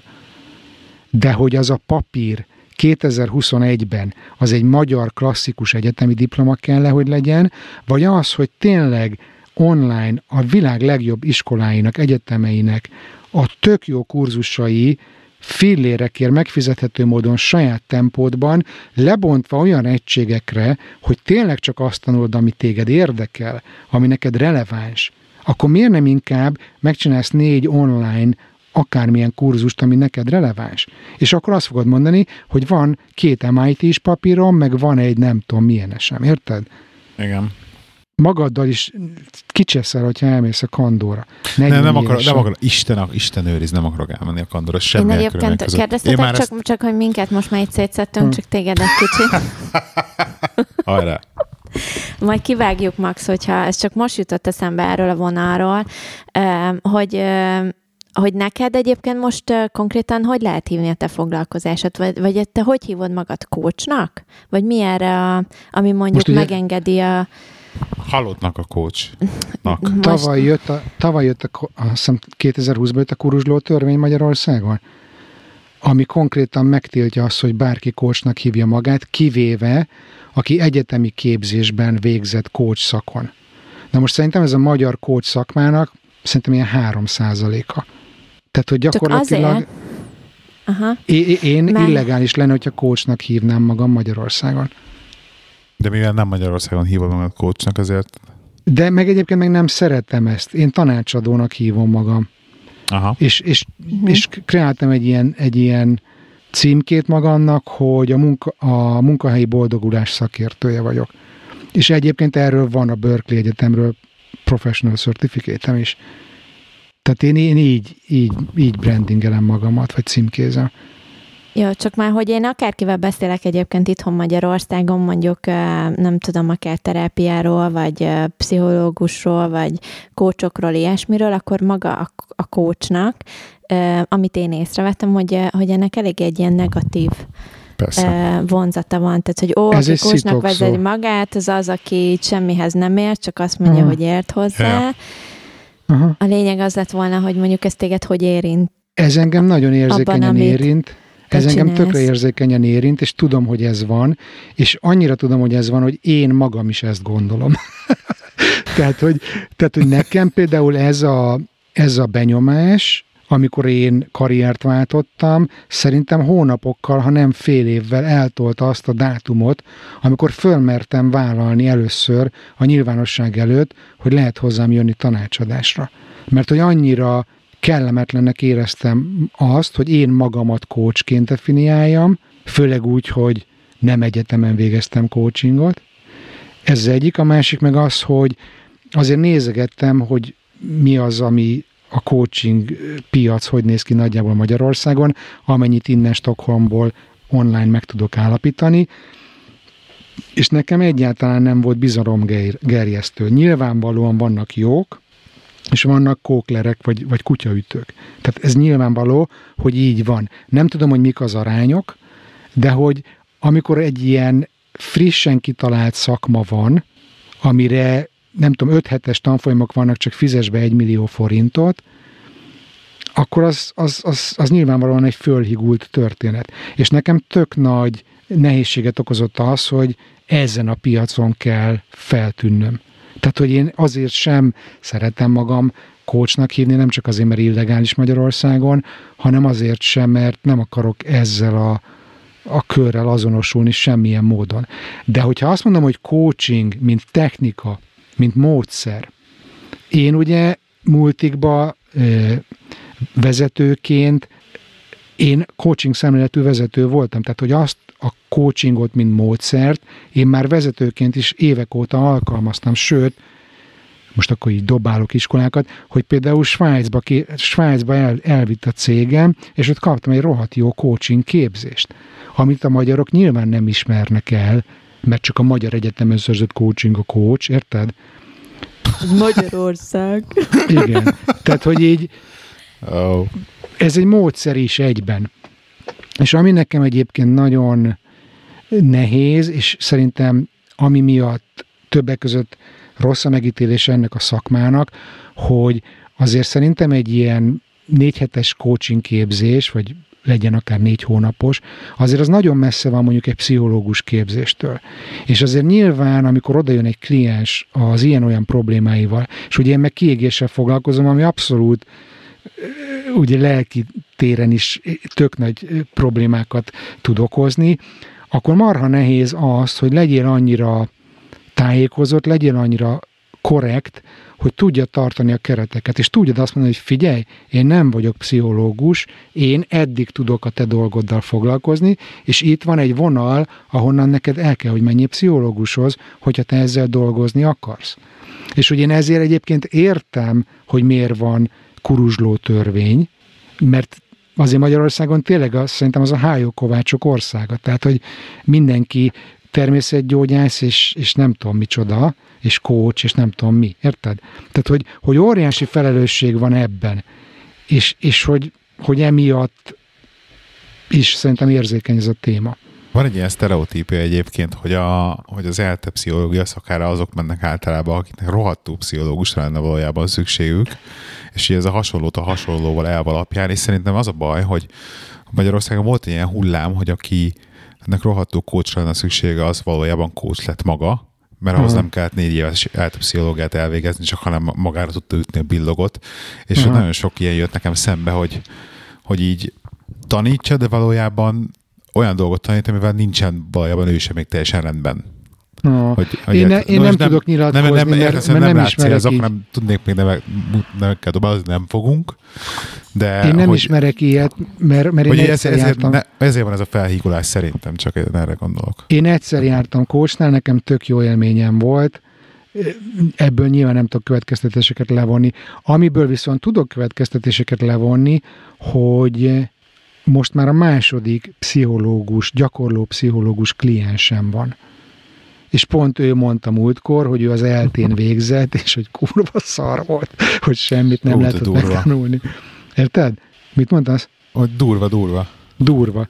És azt mondja ő, hogy azért jár hozzám, mert pont azért jár hozzám, mert ért hozzá. És hogy hallgatja a podcastet, és, és az, azért jár hozzám, mert ért hozzá. És, Ez, és óri- egyébként- ez mondjuk óriási elismerés egyébként. igen, ilyenkor szoktam azt érezni, hogy talán nem biztos, hogy rossz munkát végzek. És ha valaki egyébként kócsot keres, vagy tanácsadót, akkor mi, hogy tud egyébként jó? Tehát hogy, hogy mikre figyeljen? Tudsz ilyet mondani, mint mondjuk tudod, szoktak lenni íze, hogyha jó személyedzőt akarsz. Akkor Ez Nézd a, meg erre ezt. a 10 pontra Igen. figyeljé. van ilyen a kócsoknál, vagy hogy tudsz előszűrni? Hogy mondjuk É. ne akadjál bele valami kuruzslóba. Hát azt hiszem a demóra, nem? Figyelj, figyelj vannak, vannak ilyen szertifikétek, tehát hogy, hogy például azok a kócsok, akik tényleg azok, mondjuk a kuruzsló törvény szerint nem, de hogy, hogy ugye vannak ilyen nemzetközi coaching sz- szövetsége, van az ICF, International Coaching Federation, és nekik vannak ilyen különböző minősítéseik, tehát akinek ott van az a három betű a neve mellett, az valószínűleg a legmagasabban képzett. Tehát ez például egy tök jó szűrő lehet. Nekem ilyen nem nincs. De hogy, hogy ez egy jó szűrő lehet. De ugye ez is csak a papír. De azért egy jó szűrő, hogy talán mégis lehet, hogy tanult valamit. Ami szerintem a legfontosabb minden segítő szakmában, vagy segítő kapcsolatban, ezek a Rogers elvek, hogy, hogy legyen az az ember, aki ezt a fordulsz segítségére, az legyen számodra hiteles. Egy. Ez tök szubjektív, hogy neked ki a hiteles, vagy mi a hiteles. Ha van egy blogja, ha van egy podcastje, és azt elolvasod, meghallgatod, és azt mondod, hogy ez a csaj, vagy ez a csáó, ez szerintem frankó. Akkor az pipa, akkor neked az az ember hiteles. És utána jön az, hogy a kapcsolat hogy működik. Tehát, hogy ezekben a coaching iskolákban megtanítanak egy csomó módszert, meg tegyél föl félig erőltetett amerikai kultúrából át erőltetett hülye kérdéseket a magyarnak, ami kulturálisan tökre nem illik bele. Jó, ezek módszerek, de hogy amikor elkezdődik, és elmész az első alkalommal, érzed a kapcsolódást? Tehát, hogy szerintem ez a legfontosabb, hogy a kapcsolat minősége milyen. Hiteles legyen, legyen egy minőségi kapcsolat köztetek, tehát ér, érzed azt, hogy tud rád Meg, figyelni. megvan a kémia, nem? Igen, Tehát, hogy rád hangolódik, megvan-e a kémia, és hogy a harmadik szempont, hogy ítéletmentesen tudja visszatükrözni azokat, amiket te mondasz neki. És hogyha ez a hitelesség, ez a kapcsolat, és ez az ítéletmentesség megvan, akkor a módszer az szinte mindegy. Érted? Szinte mindegy, mert a kapcsolat gyógyít, vagy segít. Szerintem ezt én vallom. Akkor, akkor mi a különbség a pszichológus és a coach között? Mert hogy a pszichológusnál ugyanezek kellenek, Ú, mert a pszichológus ugyanezt kellenek. csinálja. Igen, de ez, ezért mondom, hogy nagyon fontos a kereteket meghúzni, és hogy mi az, amivel foglalkozol pszichológusként, és mi az, amivel foglalkozol mondjuk tanácsadóként, vagy coachként. Ugye itt eleve az elején, hogyha most megnézed például az én honlapomat, ben van, hogy mi az, amivel nem foglalkozok. Gyerekkori traumák, nem foglalkozom vele, nem az én asztalom. Érted?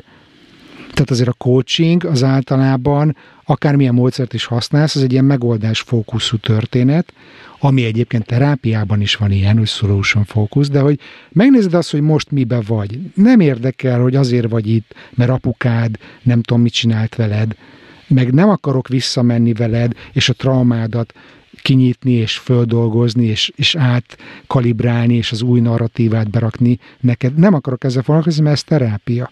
Én azt akarom nézni, hogy te most mibe vagy, föltárni azt, hogy neked milyen erőforrásaid vannak meg eleve, kitalálni, hogy te mit szeretnél, mibe éreznéd jól magad, és az erőforrásaid, ami eleve megvan, csak lehet, hogy nem tudtál róla, és én segítek rávilágítani, meg esetleg egy kicsit új nézőpontot adva, megnézzük, hogy hogyan tudsz elkezdeni lépéseket tenni a célod felé. Ez egy coaching. De hogyha ebbe belejön az, hogy mondom, ezek a gyerekkori traumák, vagy hogy most párkapcsolati dolgok, én ezekbe bele nem megyek. Azonnal mondom, hogy fia, bocs, ez nem. Meg még, még be, beleszólhatok így a te szócsöveden keresztül, akkor még annyit tennék hozzá, hogy a különbség a coach meg a terapeuta között mindenképpen, hogy a terapeuta soha nem fog neked tanácsot adni. 99%-ban csak kérdezni fog tőled, és hagyja, hogy magadtól rágyere. Míg hmm. a coach, és, és a bandi is, azért van hát nem, nem annyira a saját véleményed, de egy, de egy objektív véleményed van, és így objektívan ad tanácsot neked, és mondjuk azt mondja, hogy figyelj, szerintem ez van, és lehet, hogy ezt, hogy ezt kéne esetleg csinálni. És ez, tehát egy kicsit megvan ez a, ez a tanácsadó oldal benne, ami szerintem nagyon-nagyon produktívá teszi a coaching session a terápiához képest, mert ott, hogyha magadtól nem esik le a tantusz, akkor aztán addig mész a amíg le nem esik a tantusz, és akkor addig próbál a terapeut úgy kérdezni, míg le nem esik a tantusz magadtól. És ez lehet, hogy két év. Igen, igen. És a coachingban meg lehet, hogy öt alkalom után sinem vagy köszi csá. Tehát, hogy ez egy, ez egy rapid dolog. Tehát van is egy ilyen gyors, gyors módszer. Annyit még kiegészítenék a lehihez, hogy sok coach azt mondja, hogy a coach se adhat tanácsot, mert az már nem coaching. Én Svájcban úgy tanultam, hogy azért az is egy skála, és az egyik vége tényleg az, hogy a coach sem ad tanácsot, csak kérdez, de a másik vége az meg egy kvázi tanácsadó. És például én, amit kitaláltam, hogy ne is kelljen coachnak neveznem magam, én azt láttam ki, hogy hibrid coaching módszerrel dolgozom, amiben van coaching módszer, van tanácsadás, meg van benne egy kis önismereti tréning. És konkrétan vannak olyan klienseim, akik cégvezetők, és konkrétan cégvezetési tanácsokért járnak hozzám. És megbeszéljük, hogy a különböző, nem tudom, stratégia, meg szervezeti átalakításokban mit, hogy érdemes kommunikálni, mire érdemes odafigyelni. Tehát, hogy azért én a bizniszből jövök, és mondjuk ezt egy pszichológusnál nem fogod megkapni, aki 20 éves korában tarisznyájával elment az eltére. Már bocsánat, nem akarok senkit megbántani. De jó, jó, nagyon jó. Jó, már eljutottunk oda, ahova szerettem volna csukett a kérdéssel, de... Igen. Na, Igen, bocsánat, a tarisznyás jelentéshez? Hát csak, hogy tudod, izzon a hangulat, de igen. Nem tudom, Timi, most ez elég, hogy ez így kielégít ez a válasz. Abszolút, csak hogy uh, igazából az baj, hogy szerintem ez a coaching, vagy annyira egy új szakma, uh, én, én azt veszem észre, hogy, uh, hogy nagyon sok mindenki fejében azért ezzel uh, nincs ez tisztába rakva, hogy mi is ez valójában, hmm. vagy hogy mi a különbség mondjuk egy, egy terap terápiás ülés és egy mondjuk coaching ülés között, hmm. meg ilyesmi, és akkor így Igen. mindenki úgy, úgy mond véleményt, hogy valójában erről se tapasztalata, se hmm. alapvető tudása nincs. Igazából egy picit ezt szerettem volna tisztában rakni. Hmm. Ennyi. Meg egyébként nem tudom, hogy ez a coaching mennyire új szakma, vagy csak ez az elnevezés mennyire új, és hogy mondjuk öt év múlva is ez lesz az elnevezés, de a szakma biztos, hogy volt, és lesz. Tanácsadók mindig voltak, igen, tehát hogy ez abszolút igen. nem új, ez a dolog. Igen. Az más, szerintem inkább ez maga az, hogy a tanácsadás eddig szerintem inkább bizonyos területekre volt lelimitálva, és most egy kicsit is így megnyílt így a hmm. publicnak az hmm. utóbbi években, és az az, ami új benne, és ez, e, ezáltal hmm. ugye a coaching nevet kapta. Igen, meg akkor van ez a lifestyle Szerintem. coaching, meg mit Igen, tudom, abszolút, meg az ét, é, é, életmód tanácsadó, meg étkezési Igen. tanácsadó, meg Igen. nem tudom mi. Egyébként tök érdekes, hogyha a magyar Google-be beírod azt, hogy coaching, én most nem akarok hülyeséget mondani, de, de úgy emlékszem, hogy az első oldalon szinte csak coaching képzés találatok voltak. Így van, ezt én megcsináltam, és, csak, és nem találtam coachot hmm. Magyarországon, nem nagyon hmm. volt, hanem hmm. tanácsadóként jön fel mindenki. Hát az most már a kuruzsló törvény miatt van, csak hogy igen. amikor coachingot akarod tudni, hogy mi az, hogy mindenki tanítani akar, hogy te legyél ja, coach. Igen, igen, érted? igen, igen. Hát mert most persze, tök jó most biznisz, ez. Mert ez divatos. Igen. Így van. Ja, kis, kis szakmai, de hogy Fia, bandinak már te számát kell küldnünk. Az Árnyé Podcast fél órás promó. De hát ez most, ez most visszapromó, nem? Hallottak a coach, meg még a coaching, igen. Fé, küldje vissza, küldje. Nekem van, van egy kis színes, és idézélve duplán színes, vagy négyzeten sztorim, és ezt még elmesélem a végén, csak már nem- értem a dolgot. De régen jártam Magyarországon, ugye? Vagy Sajnos legalábbis nyáron utoljára. nyáron tavaly utoljára, nyáron. igen. Ez, nekem akartam kezdeni, mennyire visel meg, ahhoz képest, hogy azt tervezted, hogy havonta fogsz hazajárni egy hétre. É, Most Az a- karácsonyra sikerült ezt így elengednem, előtte eléggé Aha. megviselt. Bár mondjuk karácsonyi szünetben háromszor álmodtam Budapestre, szóval megvisel. Szóval és Budapesten ugye, egy csomószor beszélgettem erről, hogy mennyire ki vagyunk attól, hogy a budapesti városkép, hogy a rengeteg óriás plakát van, és nagyon el van csúfítva a város, és ez ilyen, nem tudtuk először, hogy mi az, ami, ami furcsa egy a városképbe, és akkor rájöttünk, hogy ugye ez az írdatlan mennyiségű reklám és óriás plakát, amivel szét van spammelve a városkép. És, és nagyjából tudjuk azért, hogy a, hogy milyen a beállítottság a Budapestnek is, meg az ott lakóknak, meg stb. De hogy azért mondjuk azt mondjuk, hogy 50%-ban konzervatívok, mondjuk csak is acra a városlakók.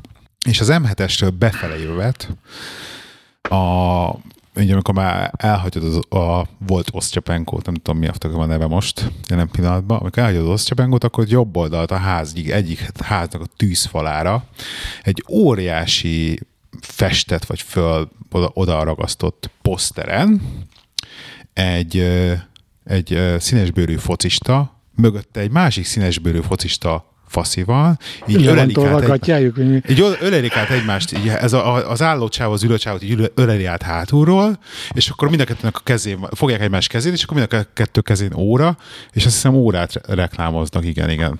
Tehát, hogy a karóra reklám. De, hogy két meleg focista.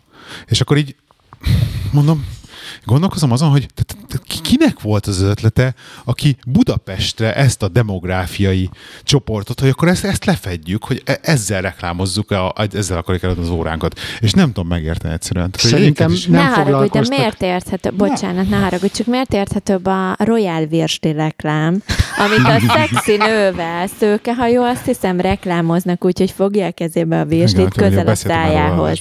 Tehát, hogy ez miért jobb reklám? Egyébként Nem Svédországból nézve a magyar szexista reklámok elviselhetetlenek. Tehát, hogy így Igen. Botrány. Botrány. Ez mondjuk nyilván nem egy magyar szexista reklám, gondolom nem nézték meg a, az ország specifikációt, csak küldték mindenhova, hogy ugyanez a matrica jó Jaj, lesz. jaj, ráklikkeltek, gondolod, akkor itt volt a katalógus, hát akkor beklikkeljük, Magyarország olcsó volt az a felület a méretéhez képest, akkor. Tehát, hogy ez Milyen egy- órát reklámoz egyébként?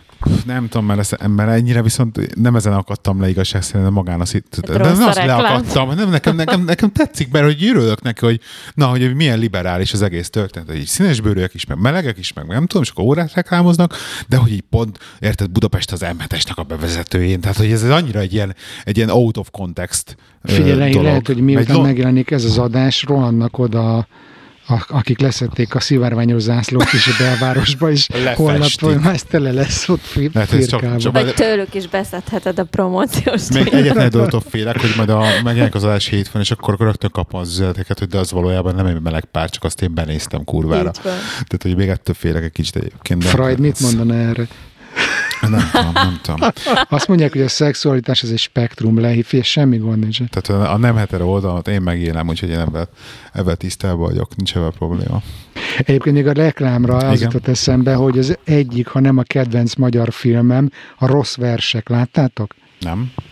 Nagyon ajánlom, mindenképpen. Igen. nézzétek meg, zseniális, és pont egy ilyen magyar fiatal reklámszakember, aki Párizsban él, az apja hozza haza a Ferihegyi úton, és totál ki van akadva az óriás plakátokon, hogy a csirke kilója 980 forint, ki a faszom akarja ezt a szart nézni, amikor bejön a repülőtérről. Nagyon ki vagyok azon, és a Feri egy bevezető az a legnagyobb. Tehát annyira ilyen, ilyen, hogy szoktad mondani, szekunder szégyen, szégyen érzetem van, Hmm. amikor végigjövök a Ferihegyi bevezető múltkor, és kim voltam valamiért ott tökölöm, hogy hat, mi, mi, van ott a rep, reptérnél, és jöttem visszafele a Ferihegyi bevezetőn, és hogy basszus, megjön egy turista, és így ezt kell, tehát hogy nincs opciód, tehát hogy va, aki megjön Budapestre, az a Ferihegyi mm. bevezetőn jön végig. Mm. És egyszerűen nincs opció, és nézed, és a leroppant putrik mellett a, nem tudom, a Bruce Willis uh, Hell energiát reklámon keresztül. Tehát, hogy annyira ilyen, egy, egy ilyen szürreális képet ad a, az egész városról. Tényleg, tényleg, tényleg, szekundár szégyenlezete van, amikor az, az egy végjövök. Egyszerűen nem tetszik, nem szép, nem szép. Népszavazást kéne kezdeményezni, hogy szedjék le az óriás plakátokat Budapesten. Én szavaznék rá. Figyeljetek, srácok, hogy nagyon köszi, hogy itt ilyen olcsón promózhattam, de hogy fél tíz van, Jó, oké, és, oké. és azt mondta a feleségem, hogy ha jövök, ha nem, ő fél tízkor elkezdi nézni a Crown-t, és annyira rá vagyunk függve, hogy nem szeretnék erről a programról Hát lemaradni. nagyon le vagytok maradva már. Melyik évadot nézitek? most, Hát azt, amit- kezdtük, most kezdtük az elsőt, úgyhogy Oh. késői adapter, adapterek vagyunk, de, de nagyon rácuppantunk. Na majd, Jó, hát majd azért lesz. állampolgároknak ez kötelező látni. Én végignéztem az összeset, Gábor semmit nem tud, de... De hogy is ez Látod, abból, abból csináltunk podcastet. Bármikor abból, képbe vagyok. Ha. Royal Family-ről. mondtam a Várj. Dorinak, mielőtt elkezdtük nézni, hogy de nem akarom a kezemben, a telefonon nézni a történelmi adatokat, hogy mi az, ami igaz, mi az, ami Én nem. És már a csinálom. második epizódnál már ott voltam, és már csekkoltam a tényeket. Ami nagyon tetszett a Csernobilnál, ami szintén egy kedvenc sorozatom, nem tudom, azt láttátok-e Igen, igen, igen. hogy amikor jöttek ki a részek, amikor új volt, akkor minden héten, miután megjelent az HBO-n az új rész, egyből megjelent egy új podcast epizód, Ezt ahol az alkotók, Igen. fél ráz a hideg, ahol az Nagyon jó alkotók elmesélik, hogy mi az, ami történelmi tény, mi az, ami fikció, hogy csináltak, mit csináltak. Simán ezt tolnám The Crown-ba, hogyha volna ilyen podcast. Üzenem a A bbc konkrétan, amikor Timivel néztük, és a legutolsó évadban, ugye, ugye nincs spoiler, mert hát történelem az egész, hogy a Diana, Diana van már benne itt a negyedik évadban. Nem mondd el, a- mi lesz a Diana-val. Meg fog halni, képzeld el. Na, Most már rontottad az egészet. és, és amikor, amikor megkéri a kezét a, a Charles, Karcsi. Igen. Charles, és ugye, és akkor, és akkor ugye tök jó, az adaptáció tök jó megvan, hogy akkor ott van megkér, és akkor látszik, hogy látszik a, a, a sorozaton, hogy na az meg ezt, ezt, ezt nagyon-nagyon odafigyeltek rá, hogy ez tudtam, éreztem, hogy ez kurvára odafigyeltek rá, hogy ez Hmm. nagyon-nagyon stimmel.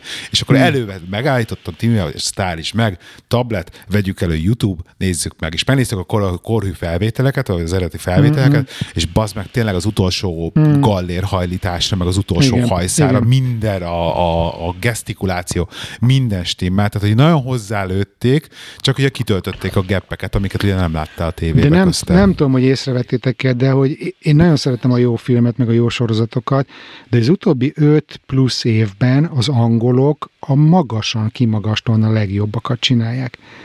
Tehát, hogy, hogy az amerikai színvonalat magasan viszik a, a, az angolok. Vannak és ugye... jó amerikaiak azért. Jó, de az angolok ezekre a részletekre is úgy odafigyelnek. A Hát Csernobilban a Csernobyl se angolok csinálták, csak angol szerep, angol színészek játszanak benne. Ö, igen, akkor az pont egy rossz példa. Mindegy, ott pont azt akartam mondani, hogy, hogy van egy ilyen orosz óra szakértő és gyűjtő barátom, és az ott kb. recskázott, hogy milyen órák vannak ott a szereplőkön, és hogy ez full korabeli, meg mit tudom én. Ja, Tehát, stimmel minden, igen. minden igen. stimmel, érted? Minden. Én most a Na. Bridgerton-t nézem. Melyik Az az? is ugye Londonban játszik a Bridgerton szépen, az a ne- Netflix pornót néz. Tehát konkrét, konkrétan tehát leültem mellé festeni az izé figuráimat a konyhaasztalhoz, és Addig bazd nem meg, volt semmi szex perc. benne, Na, tényleg. Hagyjuk már, hagyjuk.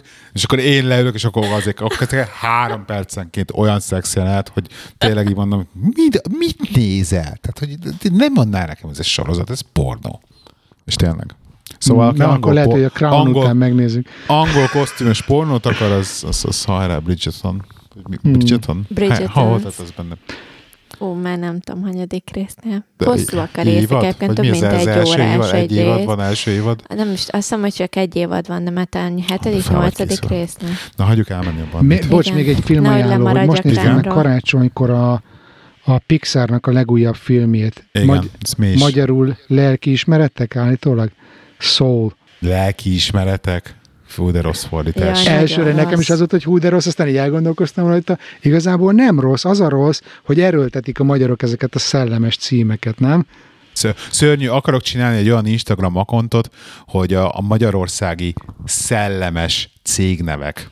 És már elkezdtem gyűjteni fényképeken, ugye a, a legutóbbi, nem tudom, oázis kertészet, visszük a pálmát, és, az, és az ilyeneket akarom, meg a, meg a két S villamosság, és akkor ilyen SS, hogy a két villám jel, ami persze egy kicsit azért a Az németesesre is tud, igen, igen ez önkény- durva. Önkényuralmi. Önkönnyűralmi, jelkép. bicik, bicik, meg, meg, ilyenek, meg ilyenek, de imádják a magyarok ezt a szellemes Hát, szójátékokat. A Geszti Péter országa vagyunk.